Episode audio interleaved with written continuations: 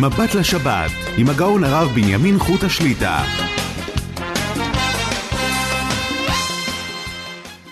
שלום וברכה, ברוך השם, נפגשים לשעתיים מבט לשבת, ערב שבת קודש, פרשת שמיני, שבת מברכין, מכריזים על ראש חודש אייר, אני השם רופאיך, מכריזין השבת, ראש חודש יהיה ביום שני וביום שלישי. כמובן, נודה בתחילה לצוות המסור והנפלא, כאן בירושלים, ידידנו יהודה חבא, בבני ברק ידידנו דן לזרוס, חפץ השם בידם יצלח להגדיל תורה ולהדירה.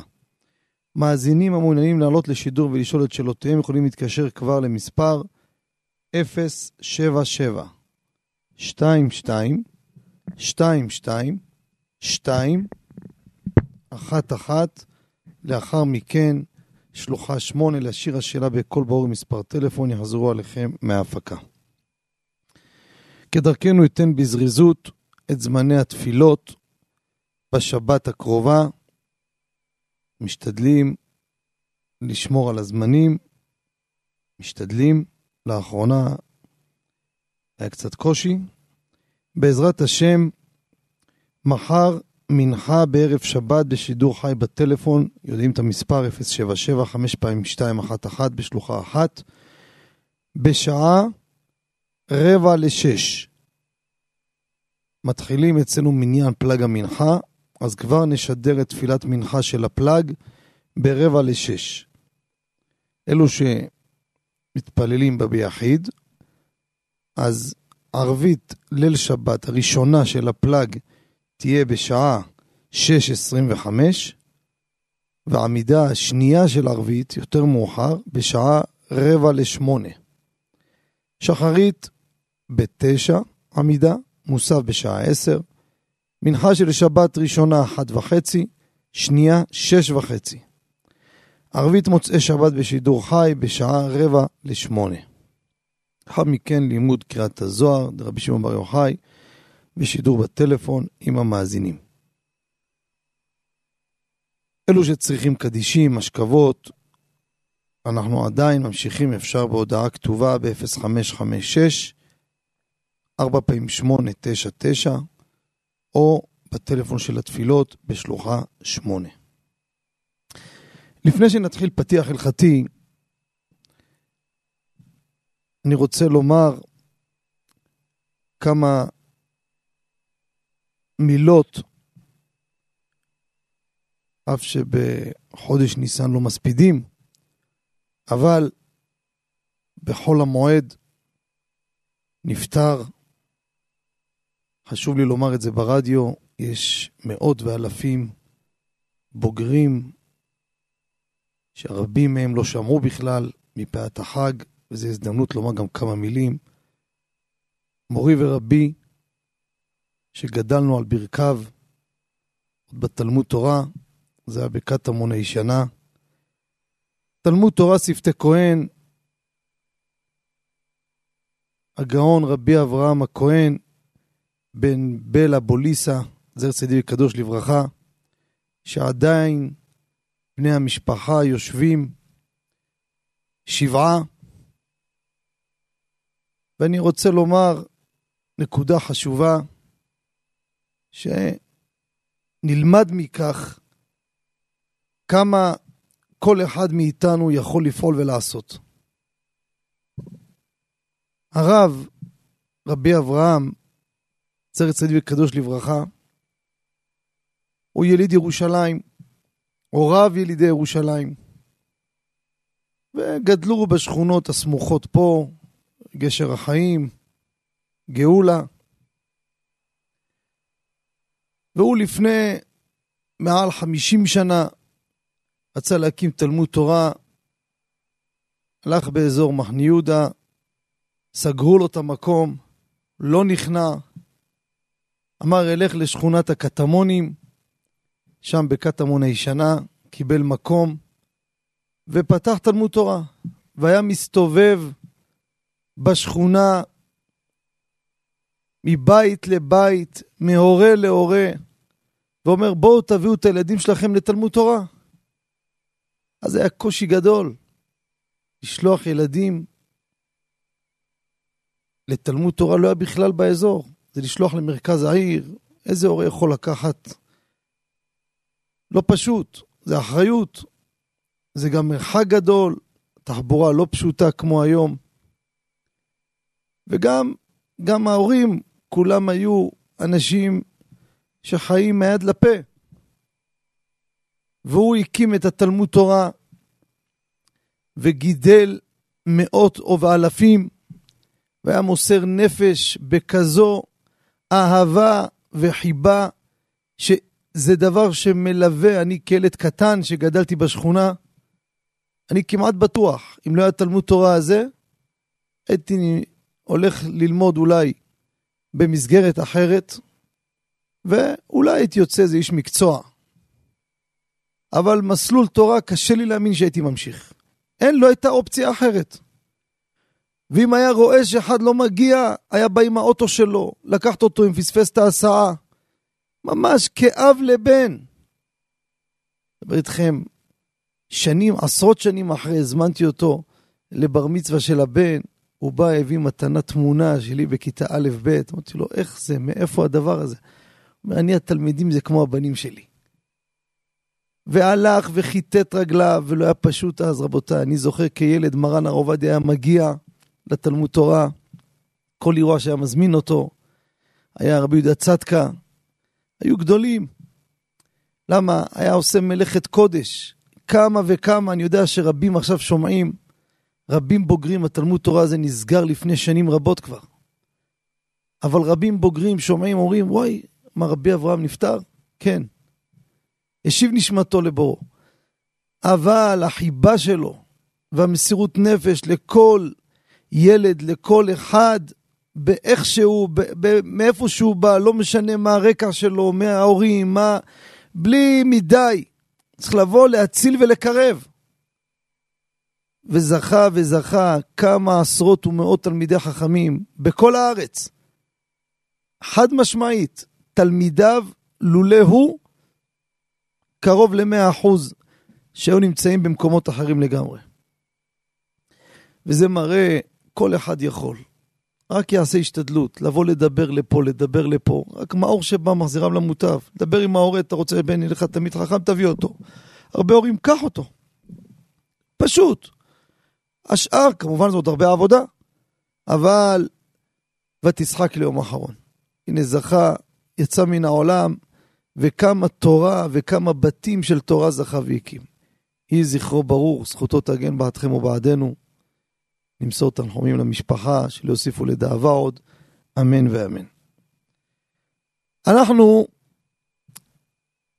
כדרכנו, לא נראה לי שנה שעברה, דיברנו ללפני שנתיים ויותר, אבל מדי פעם צריך לחזור על הנושא הזה, כי זה מתאים לתקופה הזו. חשבתי, חשבתי איזה פתיח נחזור.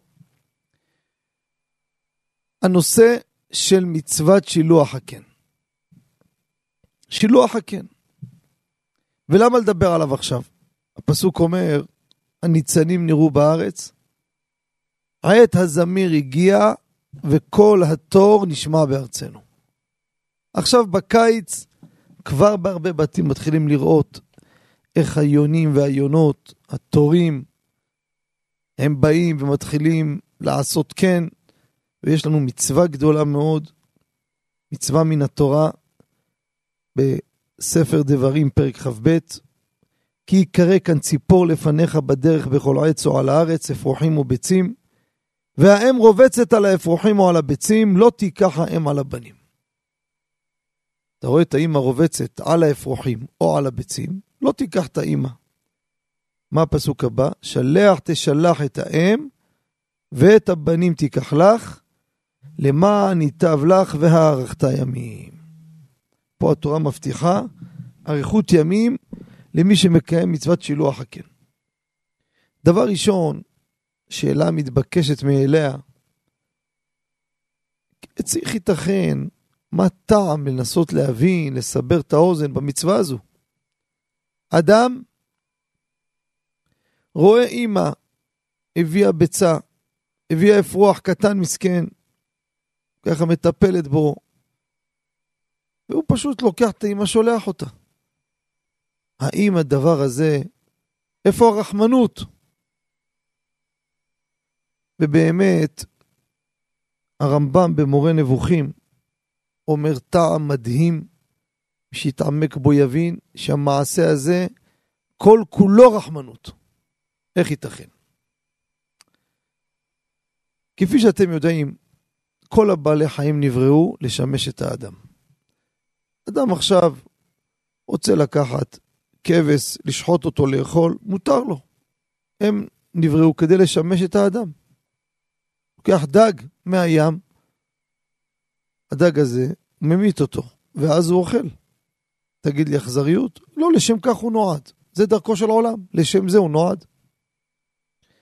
אומר הרמב"ם, תחשוב עכשיו יש לי פה אפרוח, בא לי לאכול אפרוח. אני יודע, אני למדתי שחיטה, רוצה לשחוט אפרוח, שים אותו על האש. אני זכאי? אני זכאי. יש פה ביצה, אני רוצה לקחת אותה, לאכול אותה. אתה זכאי. אמרה תורה, אתה רוצה לממש את הזכות שלך? אז שלח תשלח את האם. אל תעשה את זה ליד האימא שתראה שלוקחים את הגוזל שלה או את הביצה שלה. נמצא כל מהות המצווה הוא רחמנות שאין, שאין כדוגמתה בכלל. תשאל אותי, כן, אבל זה דרשה יפה, אבל אני לא רוצה לא את הגוזל ולא את הביצה. אתם תראו בהמשך, באמת, אם אתה לא מעוניין לא בזה, לא בזה, אתה גם לא מעוניין לעשות איתו שום דבר, לא דווקא לאכול. לא רוצה לקחת אותו לזכות כדי לעשות מצווה. גם זה אני לא מעוניין. לא ביטלת מצווה, אתה לא חייב לקיים את המצווה. שימו לב, לפי הטעם זה יוצא יפה מאוד. כשאתה רוצה לקחת אותם, אתה רוצה לממש את הזכויות שלך, תעשה את זה בצורה הזו. אני לא מעוניין, אם אתה לא מעוניין, אז בבקשה, לא קרה שום דבר. בעל ספר המקנה אומר דבר יפה, שירה בפסוק, אומר כי יקרא כאן ציפור. יקרא עם א'. יקרא רבותינו דרשו מקרה חוץ ממזומן, פרט למזומן. אם זה מקרה, מקרה כותבים עם ה', לא עם א'. אומר, למה התורה כתבה יקרא עם א'? אומר, הפעמים הם עושים רעש כדי לקרוא לך בוא תקיים את המצווה. ככה עשה קודשה ברכו. שהאדם שומע את האימא שהיא עושה רעש והם בלילה אתה שומע, אתה כמו רטט כזה, רעשים חזקים. או צפצוף, זה קורה לך כדי לבוא לקיים את המצווה. לכן התורה שינתה וכתבה כי יקרא באלף. אף שהמשמעות של המילים, רבותינו דרשו מלשון מקרה, לא מלשון לקרוא לך. עכשיו אנחנו צריכים לדעת, בזוהר מביא עוד טעם, שהאם רואה שלוקחים לה את הגוזלים, או ששולחים אותה, היא צווחת וגורמת שרחמי קודשה ברכו על בניו מתגברים. הוא אומר, תראה איך אני נטשתי את בניי. כתוב בספרים שזה מצווה שמקרבת את הגאולה. אנחנו קרובים מאוד. אנחנו נמצאים בתוך התהליך. לא ניכנס עכשיו לנושא הזה שוב. אמרתי בחול המועד בדרך בדיחותא, הייתי באשדוד, קם מישהו צעק, אומר, דבר על המשיח. אמרתי לו, אני מפסיק לדבר על המשיח. הוא אומר, למה? אמרתי לו, אין בן דוד בא אלא בהיסח הדעת. כשאנחנו מדברים, אז איפה ההיסח הדעת? תראו איך עכשיו הכל נראה כאילו רגיל, לא משנה שבעולם הרבה בלאגן. אבל עדיין אנחנו נמצאים פה באיזה מצב של שקט. מה קודשה ברכו מכין? תדעו לכם, פתאום יבוא אליך לא. פתאום. חלילה וחס מישהו, יהיה לו ספק או משהו כזה, יתערער לו האמונה או הציפייה. אף על פי שיתמהמה בכל יום אחכה לו. אבל נגענו רק, נמשיך. המצווה הזו צריך לדעת איך לעשות אותה. כי אם אתה לא עושה אותה כמו שצריך, יכול להיות חלילה שהאדם גם כן עושה צער בעלי חיים. צער בעלי חיים. כי התורה אומרת, והאם רובצת על האפרוחים או הביצים. האימא, אם זה האבא, אז לא עשית מצווה, סתם ציירת אותו מסכן. איך תדע אם זה אמא או אבא? בתורים, התור, כמו שאמרתי, כל התור נשמע בארצנו, יש קושי להבחין בין זכר לנקבה כשהם על הביצים. אז מה עושים? כלל ראשון שיהיה ביתכם. המצווה, אנחנו מקיימים אותה רק בלילה. ולמה זה ככה?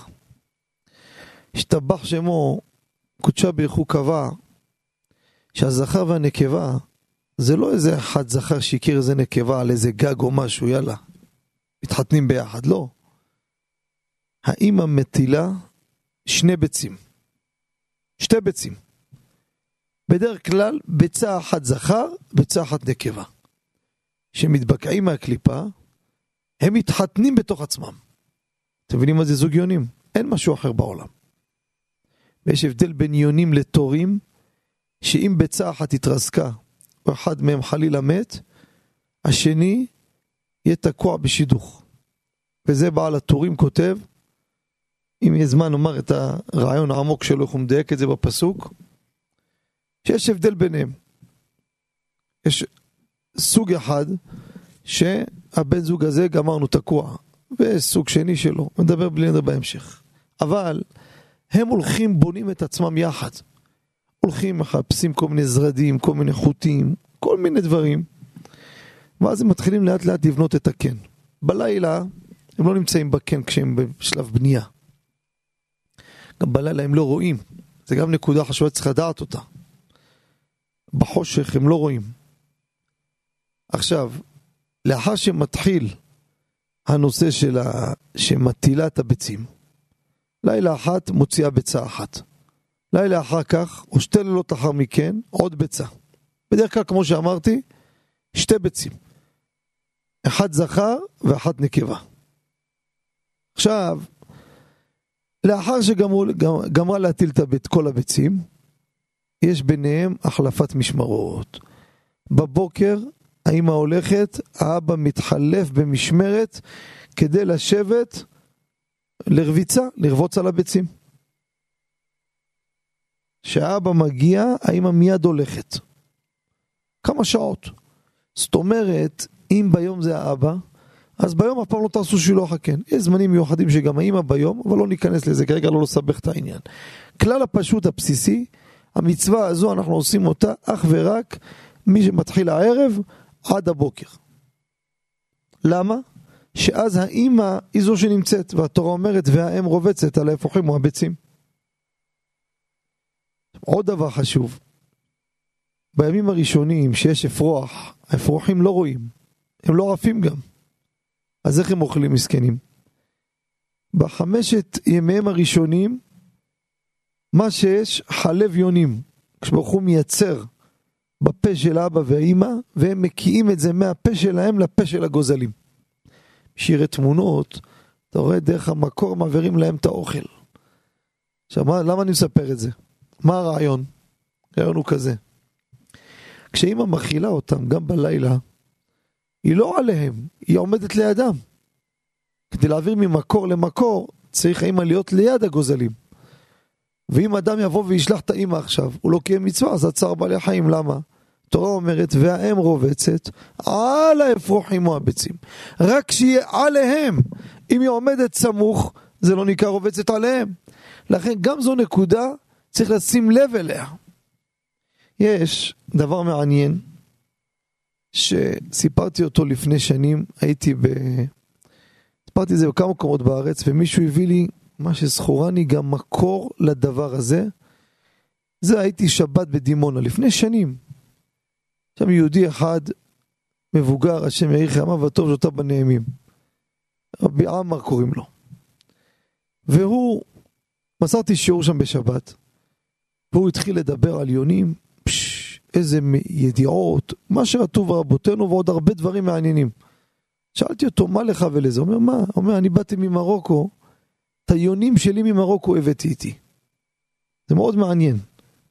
היונים שמתרגלים למשהו, זה משתבח ויתעלה הדרו. משהו מעניין, בקורונה עשיתי איזה חופה בתלפיות, אולם תלפיות בירושלים. אז בחופה עשינו בחוץ, זה יום שישי. הגיע מישהו עם ארגזים כאלה, הוא מה זה? אומר, הוא מפתח תקווה. אומר, תשמע, אני פותח, אחרי שיש טבעת, אני פותח את הארגזים, ועפים מפה עשרות יונות לבנות. אמרתי לו, מה?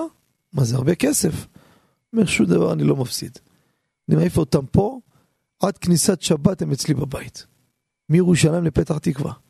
אומר אפילו מרחקים גם באילת, ייקח להם יותר זמן. דימונה, באר שבע, הם חוזרים למקום שלהם. השתבח שמו אמרתי בסייעתא דשמיא, עם ישראל ימשלו ליונה. היונה, גם כשאתה רואה מישהו מתרחק, בעמקי נשמתו, עמקי ליבו, הוא מחובר לקדוש ברוך הוא. אבל בהמשך הזמן יחזור בגדול, גם כשהוא רחוק ויתרחק הרבה. הניצוץ היהודי נשאר עמוק. ומה אמר לי אותו אחד? זה בדימונה, תשמעו דבר מדהים ביותר. הוא אמר שהוא סיפר את זה לאיזה חכם אחד מקובל, אמר לו כן, לא משנה, אני צריך מקורות. אבל הייתי בשיעור באשדוד, אני זוכר קם אחד, אה, יהודי בעל צורה, אני זוכר, אמר לי, הוא גר בגן יבנה, והביא לי איזה מקור לדבר הזה. מה הדבר המדהים? הוא אומר שהוא שנים עקב על התופעה הזו, הוא גידל יונים שנים, ממש מומחה, אני אומר לכם, לפי מה שדיבר ואריכות, אז לא עסקתי בנושא, בקיא גדול. אומר, לאחר שהיונה, שימו לב, הטילה את הביצים, הזכר לא יחזור אליה עד שהיא תעבור צלילה במים בשלולית של מי גשמים. או אפילו שלולית אה, מהמקום רחוק שיש מים ממי גשמים, אומר עקבתי. אמרתי לו, מה, אתה מדבר ברצינות פעם? אומר לי, מה, שנים זה היה ברור כשמש. אומר, אני חייתי את היונים. אומר, לא יהיה קשר ביניהם אך ורק לאחר שהיונה היא תעבור את הרחיצה הזו בתוך שלולית של מים. אמרתי, השתבח שמו, תראה מה זה. עם ישראל ימשלו ליונה, הטהרה. זה דבר מעניין שצריך לראות, ובאמת, מישהו גם הראה לי מקור קרוב לדבר הזה. אני לא זוכר כרגע, נזכרתי תוך כדי שאני מספר לכם, אבל בעזרת השם עוד חזון למועד. עכשיו, אז אני לא סתם אומר לכם את כל הנתונים, זה חשוב. עכשיו, עוד נתון חשוב מאוד שנדע אותו. אתה רואה ביצה אחת בלילה הראשון, יפה. כשאתה שולח את האימא, אז אם תיקח את הביצה ולא תחזיר אותה למקום, האימא לא תטיל את השנייה. היא תחזור, אבל כשהיא תראה את הביצה הראשונה. עכשיו, מה שאנשים חושבים שמי שנגע בביצים, האימא לא תחזור, זה לא נכון. זה בציפורים, גם אם נגעת בקן באצבע, היא לא, היא לא, היא לא תחזור. אבל ביונים, היא תחזור ארבעה וחמישה פעמים. אתה יכול לנגוע, להרים, להחזיר. אתה למחרת בלילה עוד פעם, אשתך תעשה מצווה, כל המשפחה האריכו ימים. זה הבדל גדול. דרך אגב, הקן של הציפור, קשה מאוד להגיע אליו. ציפור מאוד מתוחכמת, היא בונה את הקן שלה במקומות מאוד מוסתרים, קשים להשגה. גם כמות ביצים שלה גדולה יותר, וגם כן קטנים יותר, אבל זה נקודה חשובה. גם כשאתה לוקח, אנחנו נדבר בעזרת השם בהמשך, אני לא רואה שיש זמן השבוע עוד, אבל בלי נדר, בלי נדר שבוע הבא, יום חמישי זה יום העצמאות. אז אנחנו נמשיך בנושא הזה, זה רעיון להמשיך את הפרט הזה בעזרת השם. עכשיו, אה, אז זה לגבי הביצים, ואם זה אפרוחים, גם עשרה פעמים תעשה שילוח הקן, האמא תחזור לגוזלים שלה. זה נתון חשוב שאנחנו צריכים לדעת אותו לגבי קיום המצווה. עכשיו אנחנו נלמד בהמשך בעזרת השם שגם בתרנגולת יכול להיות קיום מצווה. כן? אם הוא מפקיר את התרנגולת, יש איזה מחלוקת הפוסקים וכולי. זה, זה הרבה, הרבה פוסקים נוקטים שהוא מפקיר אותה, אז אין שום בעיה. אנחנו צריכים לדעת במה מתקיים המצווה. עכשיו, אמ, האם יש חובה לקיים את המצווה כשלא לוקח את הביצים? אמרנו שאם אומר אני לא מעוניין שום עסק עמהם, לא בשביל מצווה ולא לאכול ולא שום דבר, הכל בסדר. אבל שאלה אם יש חובה להגביה את הביצים בכלל, רק לשלוח את האימא. כל הפרטים האלו בעזרת השם, אנחנו בלי נדר בשבוע הבא ניגע בפרטים האלו. אנחנו לפני שנצא להפסקה, אנחנו אולי בהמשך נודיע, יש השבוע יהיה שיעור מעניין בעזרת השם ברחבי הארץ ביום העצמאות. אתם יודעים, יום חמישי הבא זה יום העצמאות. יום העצמאות, אנשים גם רוצים ללכת ליהנות, לטייל, אבל זה גם זמן ללכת להקדיש כמה שעות לימוד תורה, שנה שלמה, אנשים לא בשיעורים, וזו ההזדמנות. בכל הארץ, רבותיי. שיעורים עם טובי הרבנים, גם פה ברדיו, בכל המקומות. אז אני, בלי נדבר, במהלך התוכנית אתן את כל הערים שאנחנו נהיה ב, ביומיים האלו של ערב יום העצמאות ויום העצמאות, וכל אחד ירשום לעצמו בעיר, כי יש שיעור מעניין בעזרת השם, כמעט בכל המקומות. אני מלקט את כל התחקירים שעשיתי בכל השנה הזו. אתם זוכרים שנה שעברה דיברתי על דיני ממונות, כל הפרטים מול קופות חולים, מול אה, עובד ומעסיק אה, וכל הדברים, אבל הפעם, ומבצעים בסופרים, זה שנה שעברה. שנה יש הרבה פרטים מעניינים בנושא הטכנולוגיה, נושא בירורים במפעלים, כל מיני מוסכמות שמפרסמים אותם ועשינו בירור שהדברים השתנו. אז אני בעזרת השם בלי נדר מרכז את הכל, וזה יהיה בעיקר השיעור השנה ביום העצמאות, נושא מעניין מה שנספיק, בכל התחומים, בהלכות שבת, הלכות ממונות, כל מיני דברים.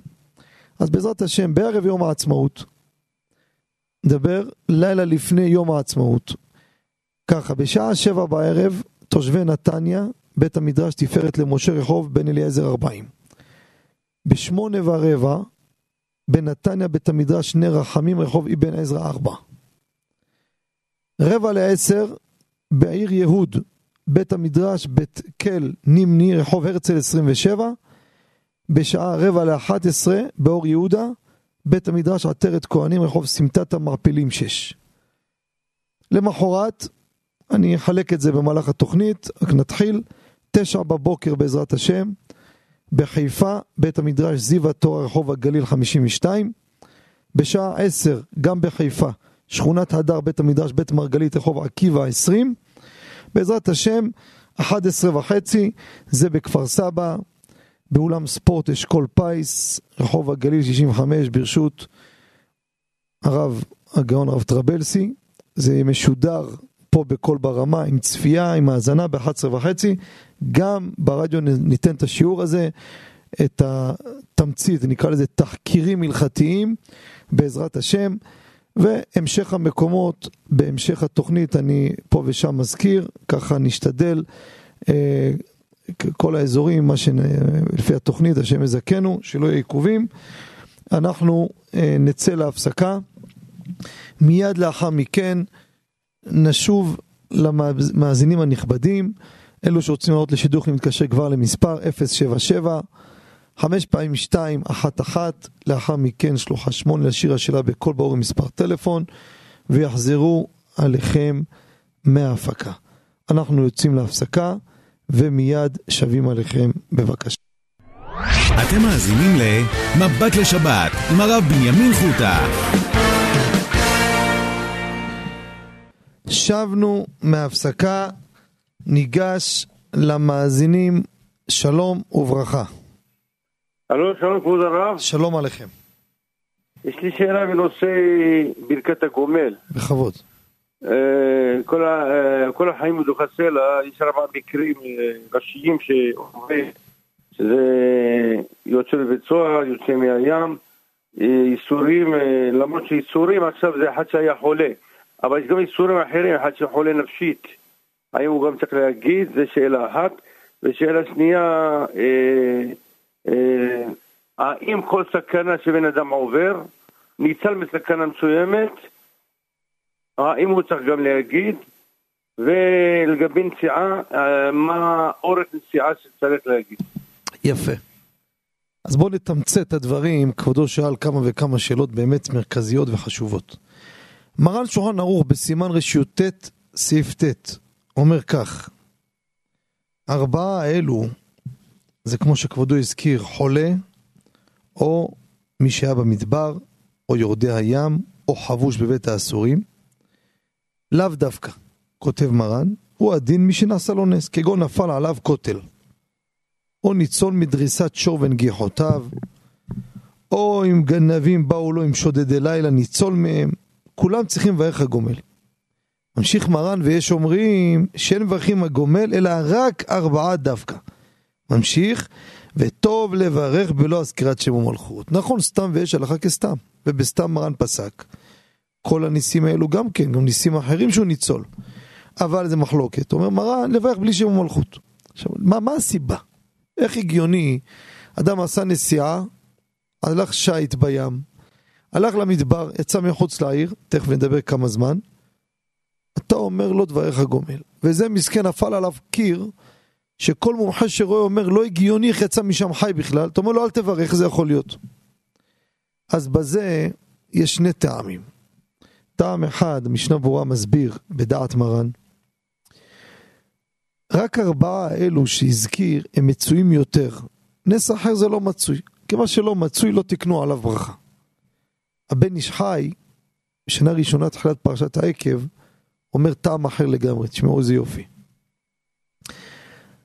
אומר, על דבר שנראה בטבע, אדם שוכח לשבח את הבורא. הוא תולה את זה בטבע.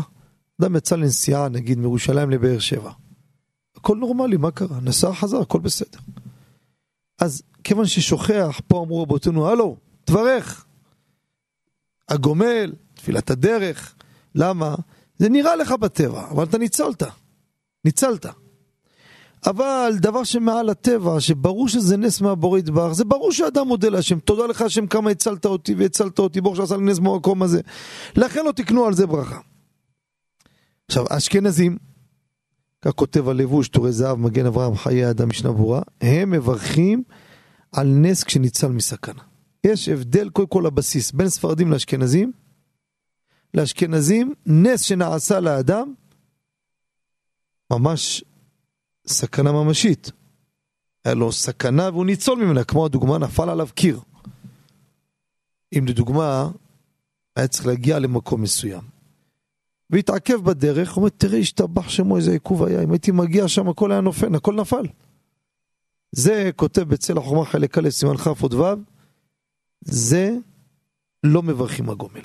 רק כשהוא הראה לו מקרה סכנה ממש, כשהיה במקום של הסכנה. אבל עלול להתרחש סכנה ולא התרחש, או שהוא, איך אומרים, הצליח לברוח מזה, זה משהו אחר. עכשיו, כבודו הביא פה עוד שתי דברים בקצרה. לגבי חולי, מה זה חולי? שאלת לגבי חולי נפש ועוד. כל חולי שאדם נופל למשכב, נפל למשכב, שכב, היה לו שפעת. שיש אחד יש לו חרדות, לא נפל למשכב. זה משהו אחר. אבל אם נפל למשכב, בדרך כלל אדם שהשם ישמור, השם ישלח רפואה שם, כל חולי עמו ישראל, אדם מגיע למצב שהוא לא יכול לתפקד, הוא כבר מושבת לגמרי. ועברי, זה משהו אחר. אבל כל דבר, התנאי הוא נפ... נפל למשכב. כמה זמן? פשט מרן, לא צריך שלושה ימים. שכב, היה צריך לשכב, כמו היה בבית חולים, שכב בטיפול, זה דבר שהוא כמובן לא סתם טיפול, שכב בשביל לשכב כי הוא לא, לא הרגיש טוב, או אם זה דבר של סכנה, ושכב. עכשיו, לגבי נסיעה, בקצרה, צריך שיהיה 72 דקות, הלוך חזור מצטרפים באותו יום, לילה ויום מצטרפים. אבל במילה אחת, נסע לדוגמה מירושלים לבני ברק. רק הלוך, אבל היו פקקים, לקח לו שעה וחצי. פקקים זה מצטרף לשיעור, ואם היה 72 דקות מברך. נסיעה איטית, למה? היה במדבר. אחד אחר עשה נסיעה של 72 דקות ב-60 דקות. עשה כמו מטוס. בפועל לא היה 72 דקות, הוא לא מברך הגומל. זה, זה בקצרה, בתמצית, כמובן, כבודו אומנם הרחיב את השאלות וזה חשוב, אבל כל פרט ופרט יש הרבה מה להרחיב בו. אני עשיתי נגיעה, אני מתאר לעצמי שהרבה מאזינים יש להם עוד שאלות בנושא הזה, אבל את הבסיס העיקרי נתנו. יישר כוח, שיהיה לכם שבת שלום וקיץ בריא. נעבור למאזין הבא. שלום וערב טוב. שלום כבוד הרב. שלום עליכם. ברוך. ברוכים תהיו. אה, רצינו לשאול, אה, באופן שהדליקו את הבוילר החשמלי לפני שבת, עכשיו זה קצת פחות, אה, עכשיו כבר התחיל הקיץ, אבל לפעמים משפחות גדולות, אין להם מספיק או שזה. ונפקא מינה שלנו, הרבה פעמים הילדים הקטנים, צריך להחליף להם, צריך לקלח אותם. במים קרים זה קשה להשתמש, גם אם לוקחים מהמחם, לפעמים נגמר, ואז אתה מקלח אותו במים קרים. רצינו לשאול, אה, אה, דבר ראשון, אם נגיד, זה שהתקלח אחרון, אז יתקלח בצד השמאלי, זאת אומרת במים הכי חמים, האם זה יהיה אומדן דעת ש... שכבר זה לא נקרא צולדת בו, אם מישהו יצליח להתקלח בזה, ממילא יהיה אפשר להשתמש בזה בשבת. דבר שני, גם אם נגיד שהמים חמים, האם, האם תהיה אפשרות לצורך הזה של uh, תינוקות, uh, נגיד uh, לפתוח בשינוי גדול, או להגיד ל, לילד, בסוף זה פסיק רשת באופן שהוא לא יודע שהוא מבשל. יפה מאוד, יפה מאוד. אז ככה, יש פה כמה שאלות יפות מאוד שהמאזין הנכבד שואל. האם אדם שמתרחץ במים חמים, פתח רק את החמים, האם זה מודד לגבי לדעת אם זה צולדת בו או לא? זה שאלה ראשונה. אני רוצה לומר פה כמה נתונים חשובים, אה, בסיסיים בנושא הזה של הפתיחת בוילר בשבת, לשאלה הספציפית שכבודו שואל, אנחנו צריכים לדעת את הפרטים האלו. דבר ראשון, תדעו לכם כמה נתונים. בואו בהנחה שאתה ממש בכניסת שבת, כן אם זה יותר מוקדם, ולאחר מכן השמש המשיכה להרתיח את המים בשיתוף עם הגוף חימום, אז זה עדיין נקרא בוילר, זה לא נקרא דוד שמש. אבל בואו נגיד בהנחה שזה סמוך לשבת. היום יש תקן, כבר כמה שנים, חובה חובה הדבר הזה. זה ככה זה, ולכן הדודים גם עולים יותר, יש נקרא מערבל, מערבל, אה, מערבל חום. זה מערבל מים. מה זה הדבר הזה? כשאתה פותח את הרותחים, אתה לא תקבל יותר, תלוי איך הוא מעוות, לא תגיע, לא תקבל 45 מעלות. איך זה קורה? אבל הדוד הוא רותח אש. הם עשו תקן מאוד מעניין, שכשהמים רותחים יוצאים מהדוד ברמה של טמפרטורה מסוימת, שלא תעשה סכנות וכוויות חס, חס ושלום לילדים, ואם תהיה תקלה פתאום, הצינור ייקרע וכדומה, הם לא נותנים שמים יצאו יותר מטמפרטורה מסוימת. איך יכול להיות? צינור במיידי זורק מים קרים ביציאה של החמים, ואז אתה מקבל אצלך בצינור החמים מים שהם פחות רותחים. שוב, יש לי פה בברז במקלחת שתי צינורות, צינור קר, צינור חם, יפה. חם, מה אתם חושבים? שמה שיש בבוילר אני מקבל חם. לא נכון, זה בבוילרים הישנים, דודים הישנים. או דוד שמש או בוילר, לא משנה. יש היום תקן שהוא חובה. מי שעם כל אחד דוד, יתפסו אותו, יכול לשבת בבית סוהר. אני בדקתי את העניין הזה. יש תקן מחייב, אני גם בדקתי, בגלל זה גם מוסיפים 500 שקל על הדוד, בגלל התקן הזה, המערבל הזה. המערבל הזה, הרעיון שלו, מערבל חום הזה, הוא לא יוציא לך מים יותר מ-45 מעלות. תלוי לפעמים אתה תנווט אותו, לפי מקצועי 50, גם אפשרי. ולמה הדבר הזה? יכול להיות שבדוד המים נמצאים על 70-80, שים לב, 70 מעלות, היה רותח אש, אבל אני מקבל 43, 45, איך יכול להיות? פשוט. בצינור של החם, הם בנו מנגנון שזורק מים קרים לצינור של החמים, חוץ מהקרים שעוברים בצינור של הקרים. ולמה? שאם חס ושלום ילד קטן, הברז ייתקע לו בצד שמאל על החמים, שמשמור יצא שם מים רותחים, יכול להיות כולו, כולו כוויות, פה הם מבטחים את עצמם. אותו דבר מבוגר, תהיה תקלה, ברז פתאום יעקר, ואדם מוצא את עצמו, מים מתיזים עליו, רותחים אש, שהם יצילנו. בר מינן. אז הם עשו את התקן הזה. אז קודם כל, המודד הזה שאתה מתקלח ביום שישי, אומר, תקשיב, הנה, המים פה לא, הנה, על כל החמים, וזה לא אש כמו שאני חושב. אז קודם כל תדע לך זה לא ככה, כי אם אתה תוציא בשבת, ייכנסו קרים לדוד ויתבשלו. אז קודם כל זה נתון אחד, השאלה מעניינת מה ששאלת. דבר נוסף, גם כל הגופים לא, לא דומים. יש הבדל בין גוף האיש לאיש לאישה, בצריכת הטמפרטורה, והבדל בין גוף ספרדי לאשכנזי. אני לא צוחק איתכם, אנשים צוחקים, אבל אני עשיתי לזה בדיקות בדיקות. זה, אנחנו פה, אני אענה גם הלכתית לגבי בוילר, אבל נשאר כמה שניות אומרים לי פה להפסקה. אז בלי נדר, בתחילת השעה הבאה, גם אני אגע בנושא של הבוילר קצת יותר אה, בהרחבה, אז נצא להפסקה ומיד נשוב אליכם, בבקשה. מיד נשוב ל"מבט לשבת" עם הרב בנימין חוטה.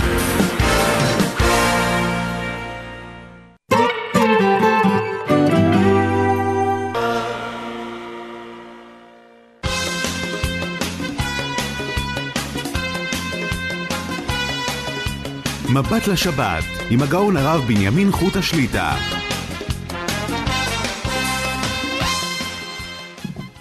שבנו לשעה שנייה מבט לשבת, ערב שבת קודש פרשת שמיני ושבת מברכין, ראש חודש אייר ביום שני וביום שלישי.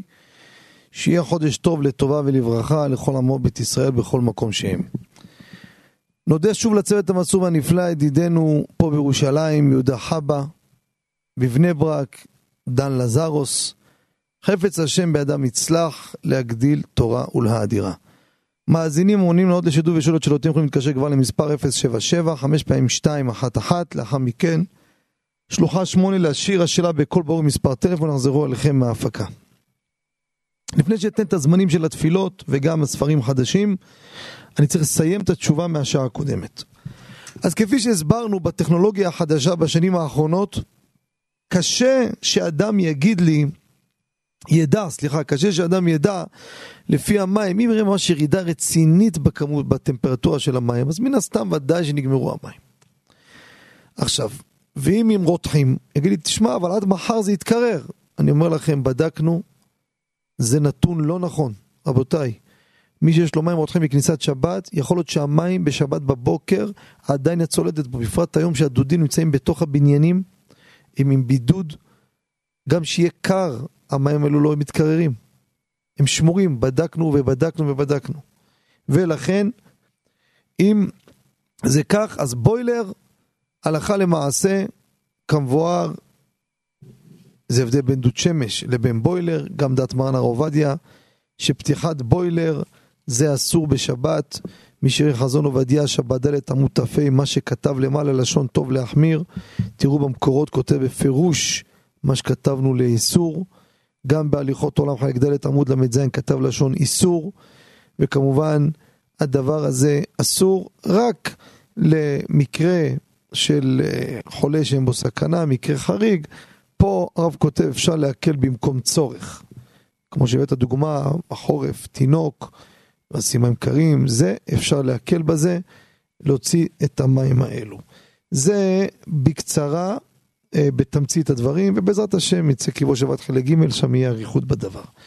יישר כוח ושבת שלום. עכשיו יש לנו כדרכנו בשעה השנייה כמה וכמה פרטים אה, בזריזות כמובן. מנחה בעזרת השם מחר בשעה רבע לשש בטלפון ב-077 5 פעמים 211 בשלוחה אחת. ממשיכים רגיל תפילות, אתם יודעים, שחרית, מנחה ערבית, שיעור כל יום. ערבית ליל שבת ראשונה עמידה בשעה 6.25 לאלו שמתפללים פלג המנחה. עמידה שנייה של ערבית בשעה רבע לשמונה. שחרית בתשע, מוסף בעשר. מנחה של שבת ראשונה עמידה אחת וחצי, שנייה שש וחצי. ערבית מוצאי שבת בשידור חי בטלפון בשעה רבע לשמונה. לאחר מכן לימוד הזוהר דרבי שמעון בר יוחאי.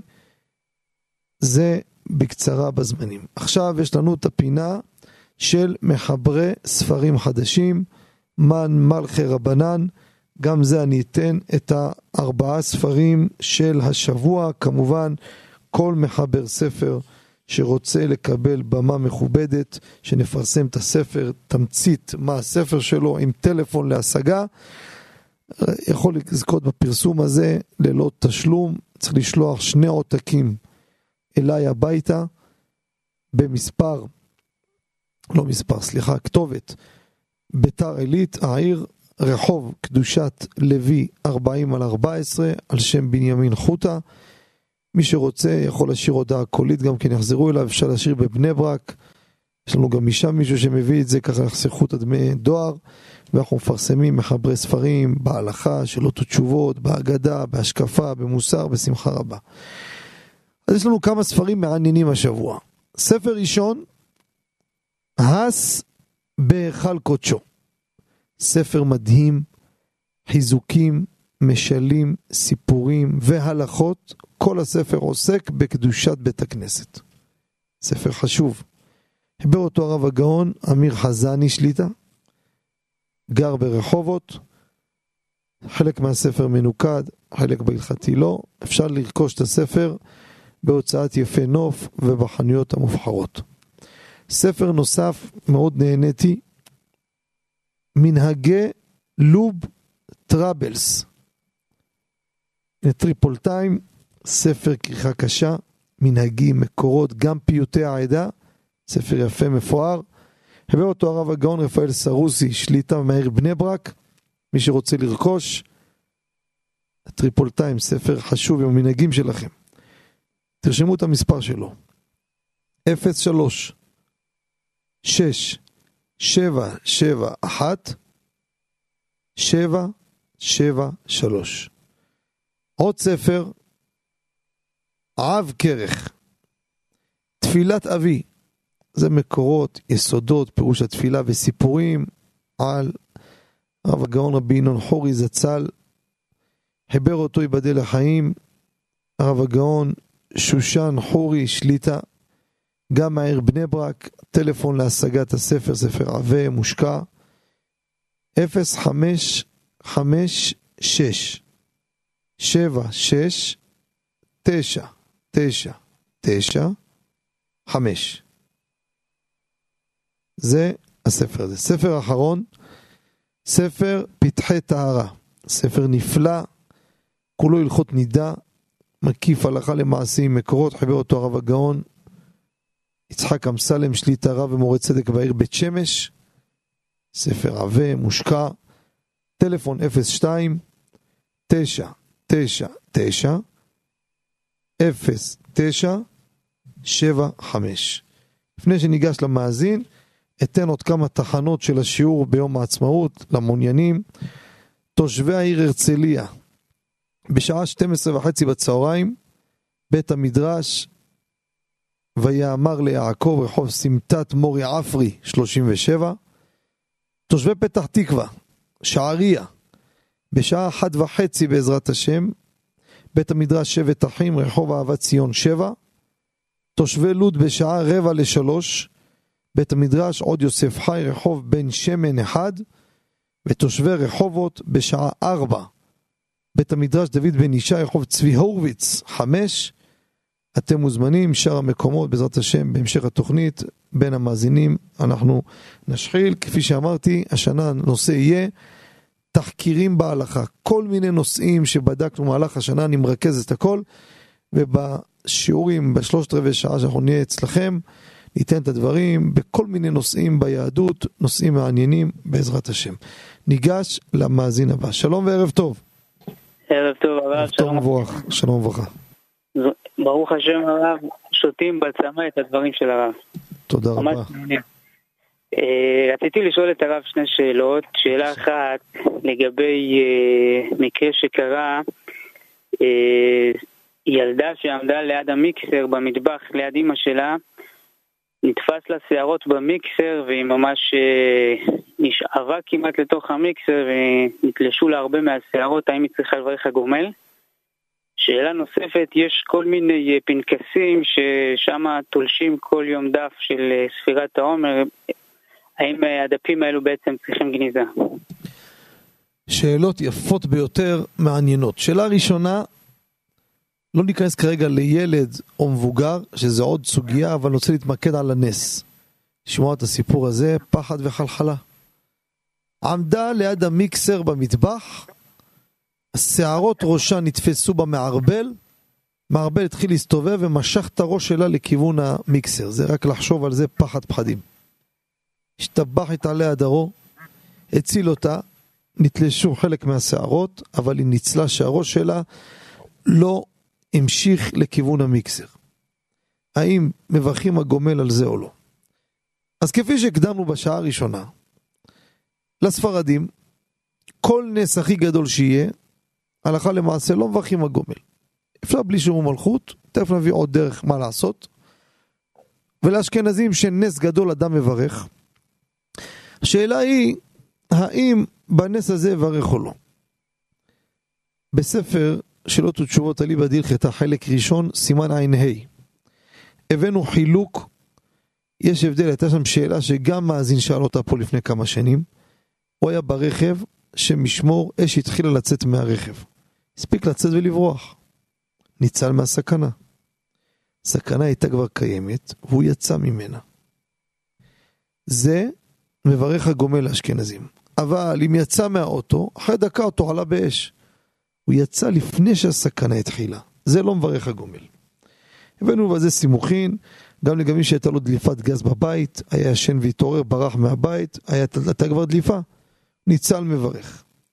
פה ברור שזה נס שניצלה מהמיקסר. היא הייתה במקום, בנס, היא, הכיוון שלה להישאב לכיוון המערבל, ובורא העולם הציל אותה. ודאי שצריך לברך על זה הגומל. אשכנזים ודאי צריך לברך. הספרדים, כל נס הכי גדול שיהיה, יש גם פתרון. כל מקרה אדם פה ושם יש לו חוב של נסיעה בין עירונית. אז יברך על זה ויפתור גם כן את הנס. זה בקצרה. שאלה נוספת גם מעניינת. היום רץ מועצות דתיות מחלקות פנקס עם שורות כאלו עם קבקוב, ואתה כל לילה אחרי שאתה סופר אתה תולש את הפתקה. אתה יודע גם כמה הספירה, 12 יום לעומר. תלשת. וכן על זה הדרך.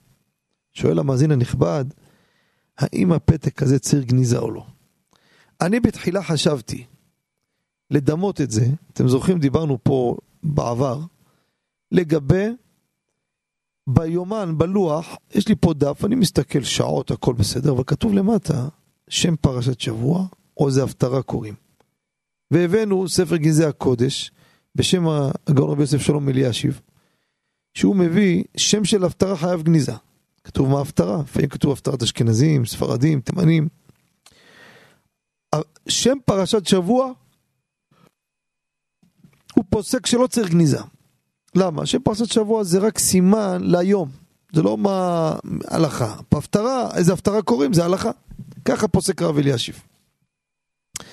חשבתי, פתקה של העומר זה גם איזה יום.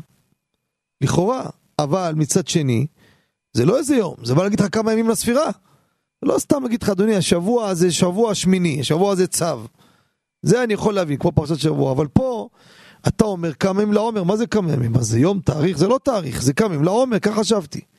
אבל ראיתי, וכמובן את דעתי אני מבטל, שם בגזי הקודש פתחתי שוב, עמוד קמ"ג, הביא את הפסק של שני המאורות הגדולים, גם גאון רבי יוסף שלום אלישיב וגם הגאון רבי ניסים קרליץ, זכר צדיקים וקדושים לברכה. מה הם מביאים? פתקה של העומר לא צריכה גניזה. רק מה, לא לזרוק בדרך ביזיון. זרוק את זה בדרך כבוד, למה?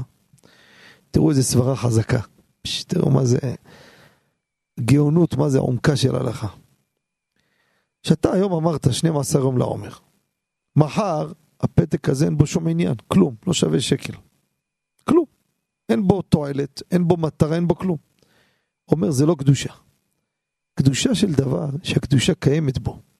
שאני מביא לך לדוגמה פסוק.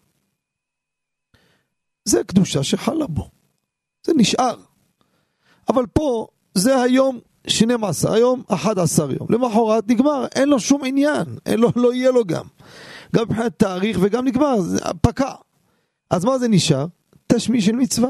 תשמיש מצווה, כמו אדם שנחתכו לו חוטים מהציצית, מעיקר הדין, לא חייב גניזה. רק לא עושה ביזיון. גם זה אותו דבר. לכן הלכה למעשה, הפתקיות האלו של ספירת העומר, אם אין שם פסוקים כמובן, רק היום כך וכך, שהם כך וכך, עם תאריך, לוקח את זה, בדרך כבוד יכול לשים בשקית, יזרוק לפח בסדר גמור. נניח אותו באיזה מקום, יתגלגל וילך, רק לא לזרוק את זה בדרך ביזיון. זה מסקנת הדברים, וכך הלכה למעשה. יישר כוח לכבודו, שיהיה לכם שבת שלום ומבורך. אנחנו ניגש למאזין הבא. שלום וערב טוב. שלום עליכם, כבוד הרב, ערב טוב הרב. שלום וברכה. שלום עליכם. הרב, אה, ברוך השם, בגלל הקורונה ועכשיו זה החיצונים, עלתה בידינו איזו שאלה. אה, אני פוגש רב מדי פעם, והרב אה, לפעמים שואל אותי, כאילו, נו, עשית חיסון? והאמת שעוד לא עשיתי, ואחרי זה כאילו הוא אומר לי, מה, אתה לא שומע בכל רבנים, איפה אמונת חכמים? הוא נפגע כזה יכול להיות, לא יודע, אני לא רוצה לפגוע משהו כזה, אבל שלא שיש לי איזה עניין חס ושלום לעשות חיסונים. מי אני? אבל לא יצא, אני יודע מה. השאלה אם מותר לי כביכול לשקר או להגיד, עשיתי חיסון ולהתכוון לחיסונים שעשינו בילדות. כשהיינו ילדים עשינו חיסונים, להתכוון על זה, כאילו בשביל שהרב לא ייפגע וזה, משהו כזה, כאילו, לא. יישר כוח רב, שבת שלום בכל יפה, שאלה יפה מאוד, השאלה גם הפוכה. יש אחד, מורו ורבו מורה לו לא להתחסן. והוא שומע לרב אחר, הלך והתחסן, שואל אותו, התחסנת? עכשיו אם הוא יגיד לו כן, אז הוא יכול לפגוע בו, מה, אתה פתאום לא שומע לי? כל יום אתה מתקשר, משגע אותי שאלות, פתאום פה שאלת ואתה אומר, עושה הפוך. גם השאלה לגבי זה. אז קודם כל, אחד שיש לו רב שאיתו הולך על הכל, אז אין שאלה, חייב לשמוע לו. עד שתגיד לי מה הוא עושה או לא עושה, צריך לשמוע לו. אבל בוא נגיד בהנחה לא שומע, בסדר? החליט שלא, למה? שאל עוד רבנים, יש רבנים אחרים אמרו לו, אל תתחסן. אז הוא החליט, עזוב, אני לא ברמת סיכון, שב אל תעשה עדיף, בוא נמתין, נשאר על הגדר, נמתין ונראה. כל אחד לפי הנהגתו. האם מותר לשקר או לא? שאלה היא, אם מותר לשנות כדי לא לפגוע במישהו שאם תגיד לו את האמת במקרה הזה, הוא ייפגע. ככה הוא מספר, המאזין. יכול להיות שרבו ייפגע, מה אתה לא שומע לי? הכף החיים בדיני תעניות תקס"ח זיו קטן ל"ו מביא את הרב מולכו בשולחן גבוה אות י'. הזכרנו אותו בעבר בכל מיני שאלות מעניינות מהסוג הזה. אומר, אדם שהולך לביתו של גוי, הלך לאיזה לבקר איזה חבר ערבי.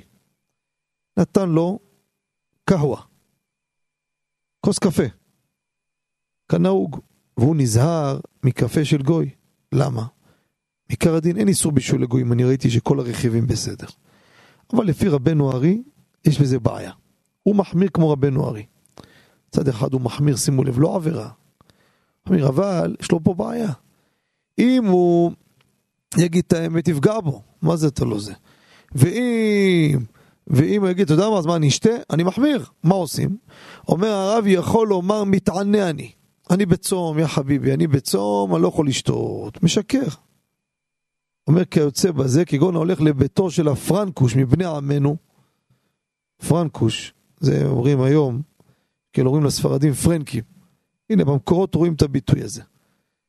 שאינם נזהרים בסתם ינם, מושיט לו כוס של יין, יכול לומר מתענה אני. גם החפץ חיים, בפרק י"ט סעיף י"א כותב, מותר לשנות כדי לקיים מצווה.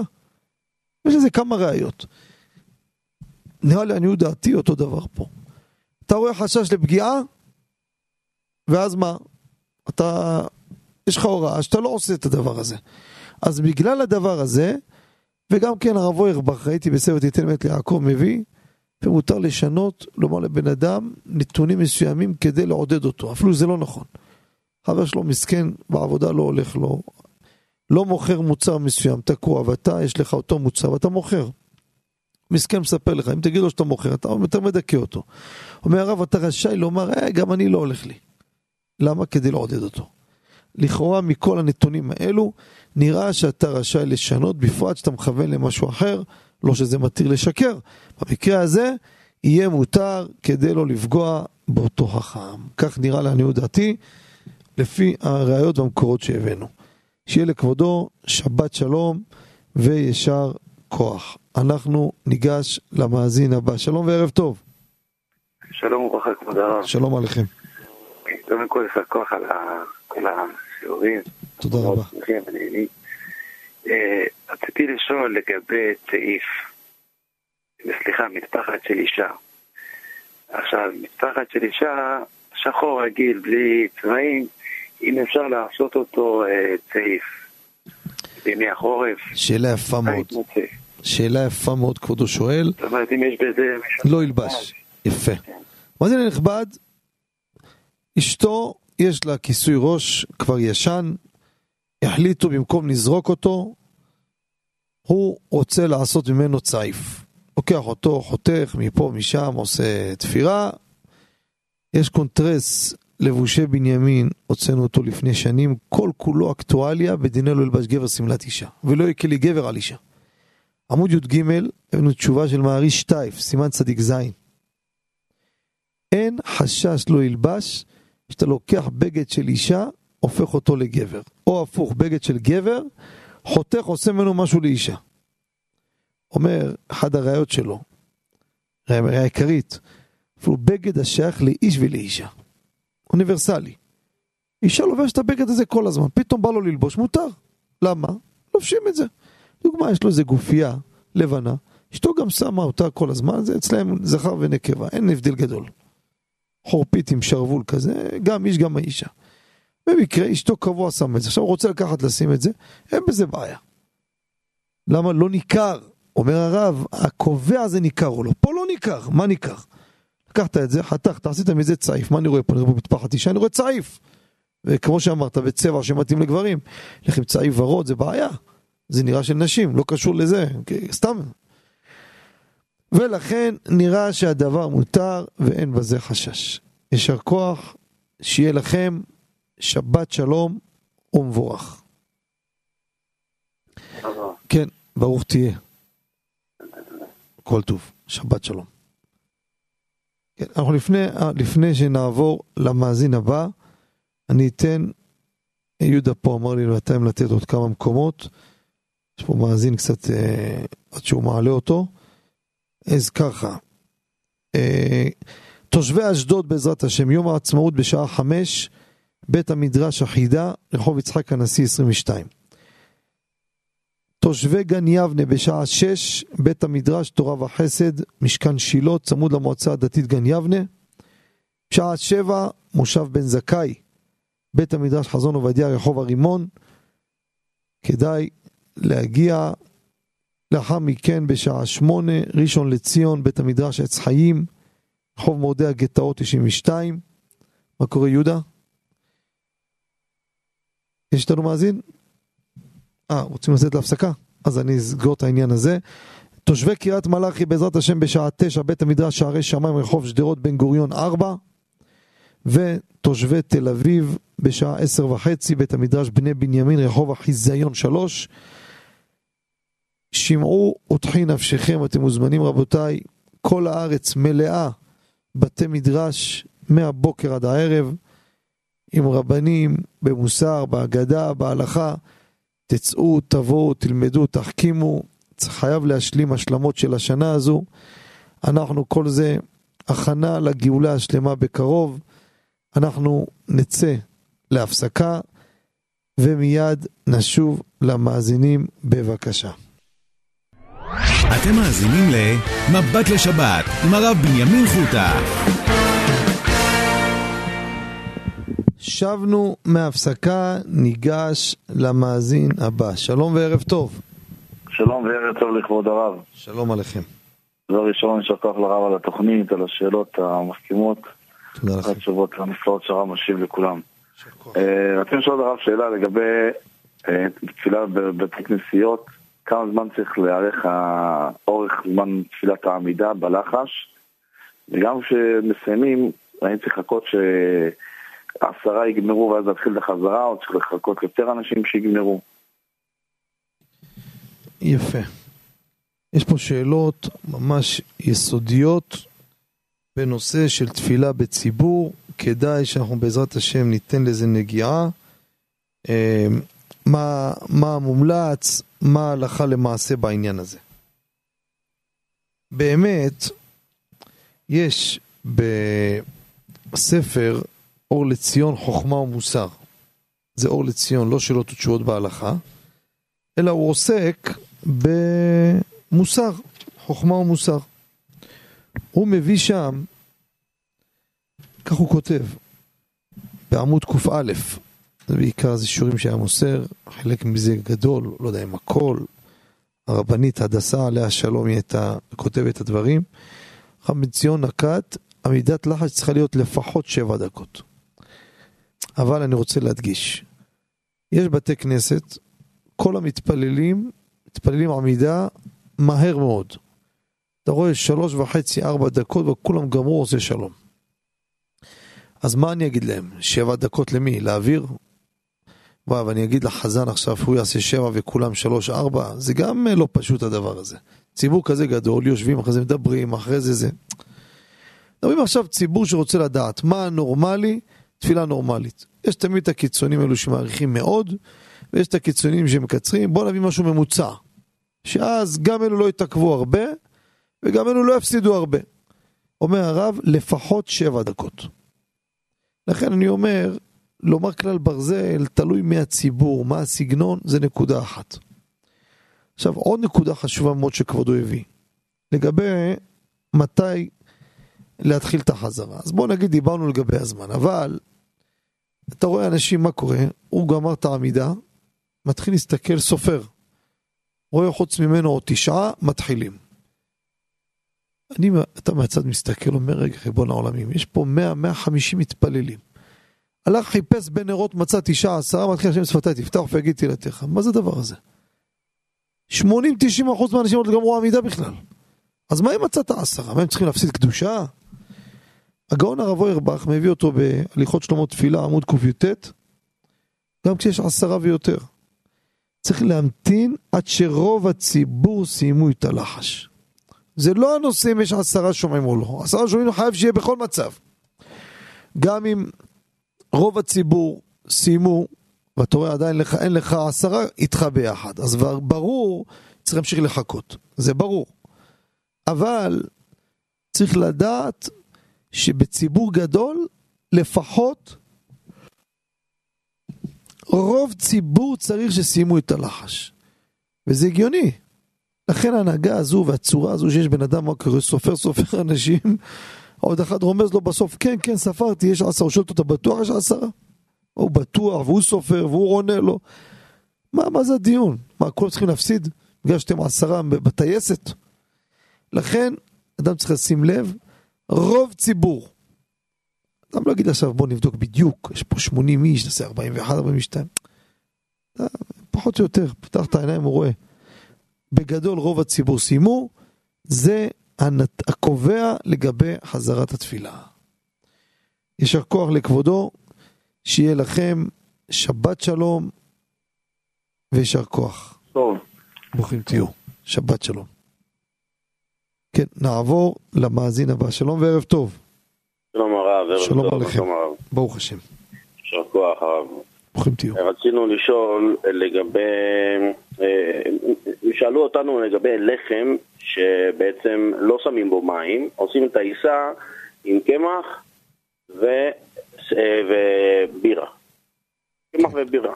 אני לא, לא מכיר איך עושים את זה, אבל ככה הם מכינים את הבצק וככה אופים אותו. אז רצינו לשאול מה, מה הברכה של עיסה כזו. יפה. שאלה מעניינת, אני גם פעם ראשונה שאני נקלע לדבר הזה, שלוקחים, כנראה יש לנו מאזינים שמכירים את התופעה הזו, מאזינים שלנו ברוך השם יודעים הכל. במקום לקחת את הקמח הזה, ללוש אותו ב, ב, עם מים, אז שמים אותו בבירה, ואז אופים את זה בתנור, השאלה מה הברכה. אז אני אחזור על דבר שאמרתי אותו בעבר כמה וכמה פעמים, ותמיד צריך טוב לחזור כדי שדברים אלו, זה היסודות, צריך לדעת אותם. יש לנו שולחן ערוך בסימן כסח, תזכרו את הסימן כסח, קס"ח, סעיף ז'. מרן מביא שלוש דעות, מה זה נקרא פת הבאה בכסנין שברכתם מזונות. דעה ראשונה הוא מביא, אם זה עשוי כמו כיס, זה כיס ממולא. מלאים אותו דבש, סוכר, אגוזים, שקדים, תבלין. זה אחד. יש אומרים לא, פת הבא בכסנין, שימו לב, תעיסה עירב בדבש או שמן או חלב או מיני תבלין ואפה אותם. אבל שיהיה טעם תערובת ניכר בעיסה. אני עכשיו לוקח את הבצק הזה, הטעם ניכר בו, מורגש. זה אותו דבר, בדרך אגב, זה גם מה שתזכרנו בעבר, טורטיה. אנשים מגיעים, מה המחים על הטורטיה? זה טורטיה זו, יש טורטיה שעושים, זה לא משנה דק או עבה, זה לא המודד. המודד, האם יש בו מתיקות או לא. בעבר פרסמנו שיש גופי כשרות שאמרו לי, אנחנו מתעקשים רק על זה שיהיה מתוק, שיהיה מזונות. אחרים אמרו לא. בסוף, לאחר זמן, אין הבדל בין כולם, ונותנים כשרות גם לזה, גם לזה, ולכן צריך לבדוק. טועם חתיכה ורואה, מרגיש טעם מתיקות או לא, אם מתיקות זה מזונות, אם לא זה המוציא. זה מרן הזה, הנה מקורו פה. ויש אומרים, יש עוד פירוש מה זה פתה בכסנין. הכוונה נכסס, עושים אותו כאחים, יבשים וכוססים אותם. עכשיו, שומע לך פה חלב דבש וזה, לא נראה, אין, זה לא גזירת הכתוב. זה את הכוונה שיש בו טעם של סוג אחר שהוא משפיע פה בעיסה.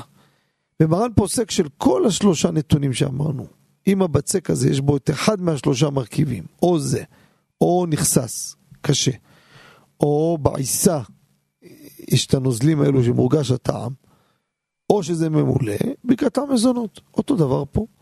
אני אקח את העיסה הזאתי, מורגש הטעם בירה, אם מורגש זה מזונות, לא מורגש, יהיה ברכתו המוציא אם זה באפייה.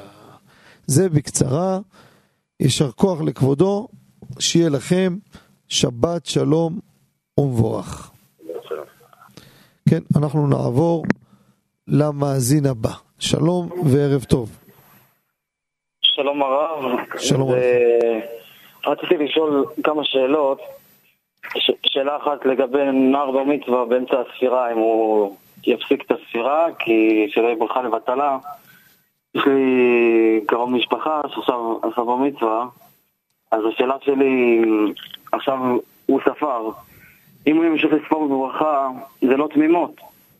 אז אם הוא יפסיק את הספירה, או לפחות אה, שלא בברכה.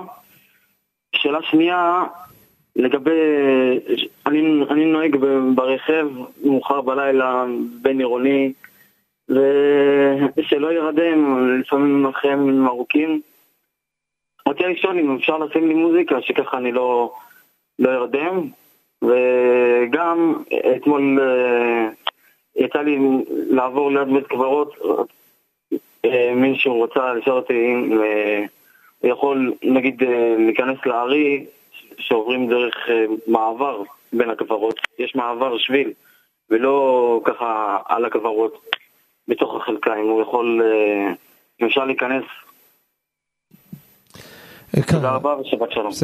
יישר כוח, שאלות יפות מאוד, אנחנו דרך כלל משיבים לשתי שאלות. אז שאלה שהיא כבר כבודו שאל, אז אנחנו נענה ב, בחצי מילה.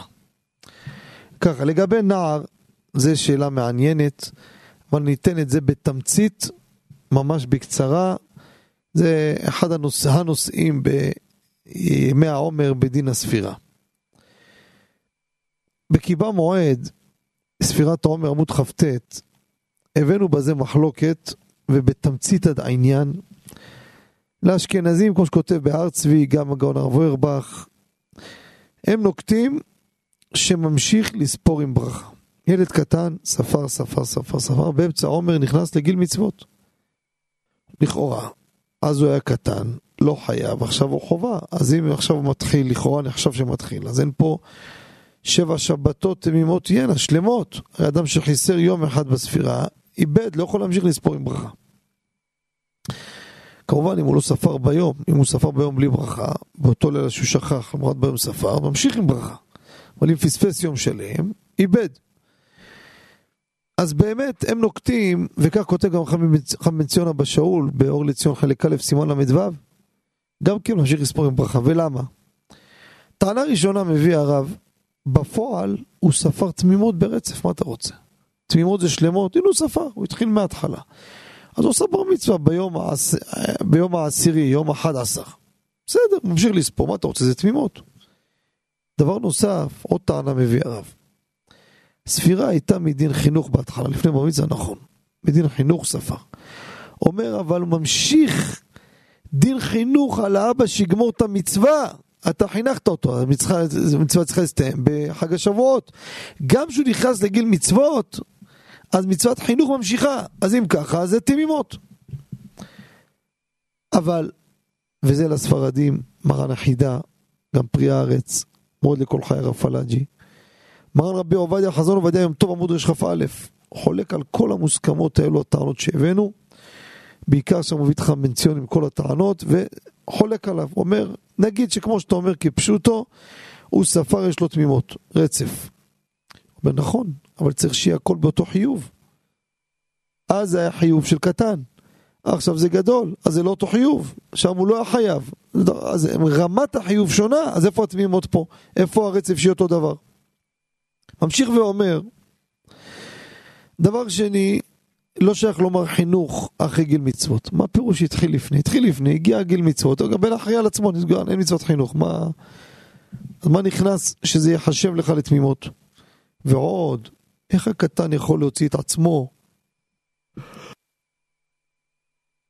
שבהתחלה היה חיוב שלו תרי דה רבנן, מה הכוונה?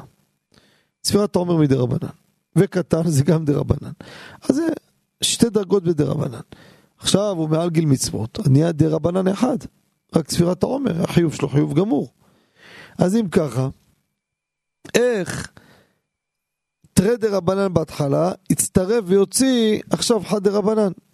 לכן פוסק מרן הרב עובדיה, מי שנעשה בר מצווה בימי העומר, לא יש, ימשיך לספור עם ברכה. חשש ברכה לבטלה. אבל מוסיף הרב בסוף, אחרי שהביא את צבי ועוד שהזכרנו, המברך אין למחות בידו. אם ראית ילד שהחליט לברך להמשיך, אל תמחה בו. אבל אם הוא שואל, לך תחילה, תמשיך לספור בלי ברכה.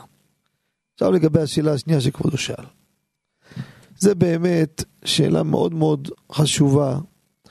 אדם אומר לי, אני נוסע מאוחר בלילה, כמעט נרדם, רוצה לשים מוזיקה, בקצב, ככה להעיר אותו. ברור לי שכמה יגידו... סליחה. כמה יגידו, מה פירוש? תעצור את האוטו, תניח את הראש. אני מסכים איתכם. ככה צריך לעשות, ככה אני עושה כל הזמן. כן, אבל מה נעשה תכלס שהבן אדם הזה לא עושה ככה? הוא מפחד להניח את הראש, לא יצליח לקום. מאוחר לו, מחכים לו. תכלס, הוא נמצא בסכנה. אם המוזיקה הקצבית, עם כל הקצב, עם כל הכלים, עם כל העוצמה, היא זו שתעיר אותו ותציל אותו כדי שהוא לא יירדם, ואז תהיה פה חלילה וחס סכנה, הבאנו בספר כי במועד, מותר לשמוע שירים בצורה הזו. למה? המטרה של השירים לא לשם שמיעת שירים, אלא לשם להינצל מהסכנה חלילה וחס. לכן אין בזה בעיה. אותו משקל גם דיברנו השבוע, ביום אה, ראשון נראה לי, בדיני מנהגי העומר. יש מקרים שאדם שומע שיר שלא במטרה לשיר. מטרה להנעים לו את הזמן, הוא בהמתנה בקו הטלפון, או צפה עכשיו באיזה סרטון, כמובן שאין שום חשש ובעיות, ושמו שם כדי להנעים את הצפייה איזה מנגינה. לא המטרה זה הניגון או השיר.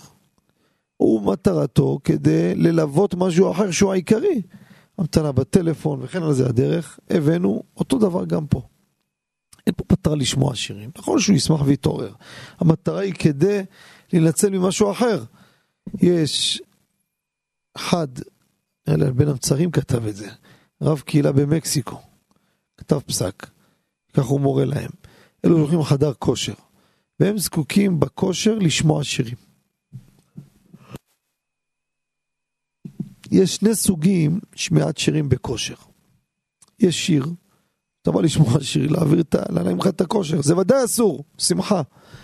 אבל יש שירים שהם מיוחדים, שבחרת אותם, לפי קצב השיר והמוזיקה והתופים, ככה אתה עושה את התרגילים. ככה מרגיל את עצמך, ככה אתה לא משתעמם. זאת אומרת, הניגון הוא בא כדי ללוות אותך לניגון. בדרך כלל גם הרבה נשים היום, קבוצות, עושות כושר. איך ישמרו על קצב שכולם ביחד? תרימו יד, תרימו רגל, תרימו זה, תרימו זה. שמים להם סוגי מנגינות מסוימות, או שירים שמוכוונים מראש לכך. ואז לפי קצב השיר, ככה הן מנווטות את ההתעמלות, את הבריאות, את הכושר.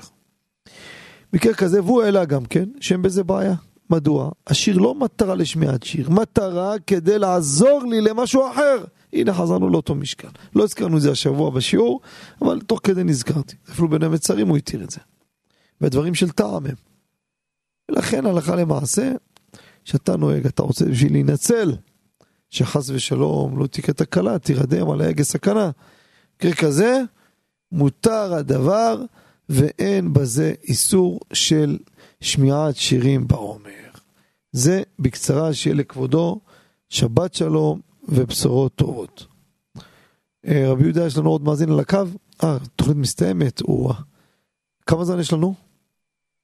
אז ככה, הזמן רץ, נודה לצוות המסור והנפלא, ידידנו דל נזרוס בבני ברק, ידידנו יהודה חבא פה בירושלים, בירושלים קרתה דשופריה. שיהיה לכולכם שבת שלום ומבורך, אנחנו בעזרת השם יום ראשון, חידון ההלכה העולמי, בבית, בביתו של מרן עטרת ראשנו רבי עובדיה יוסף, צדיק קדוש לברכה, ממשיכים חידון ההלכה העולמי, בהר נוף, בביתו. נאחל לכולם שבת שלום, נשתמע ונתראה השבוע ביום העצמאות. תצליחו בכל מעשה ידיכם להגדיל תורה ולאדירה בשמחה וטוב לבב. כפי שאמרנו שבוע שעבר, קיץ עכשיו, ימים ארוכים. לנצל את הזמן, נשים, נשים, שלחו את בעליכם לשיעורי תורה. עסק ורווח שאי אפשר לתאר אותו. שיהיה לכולם שבת שלום, היו ברוכים, שלום וכל טוב.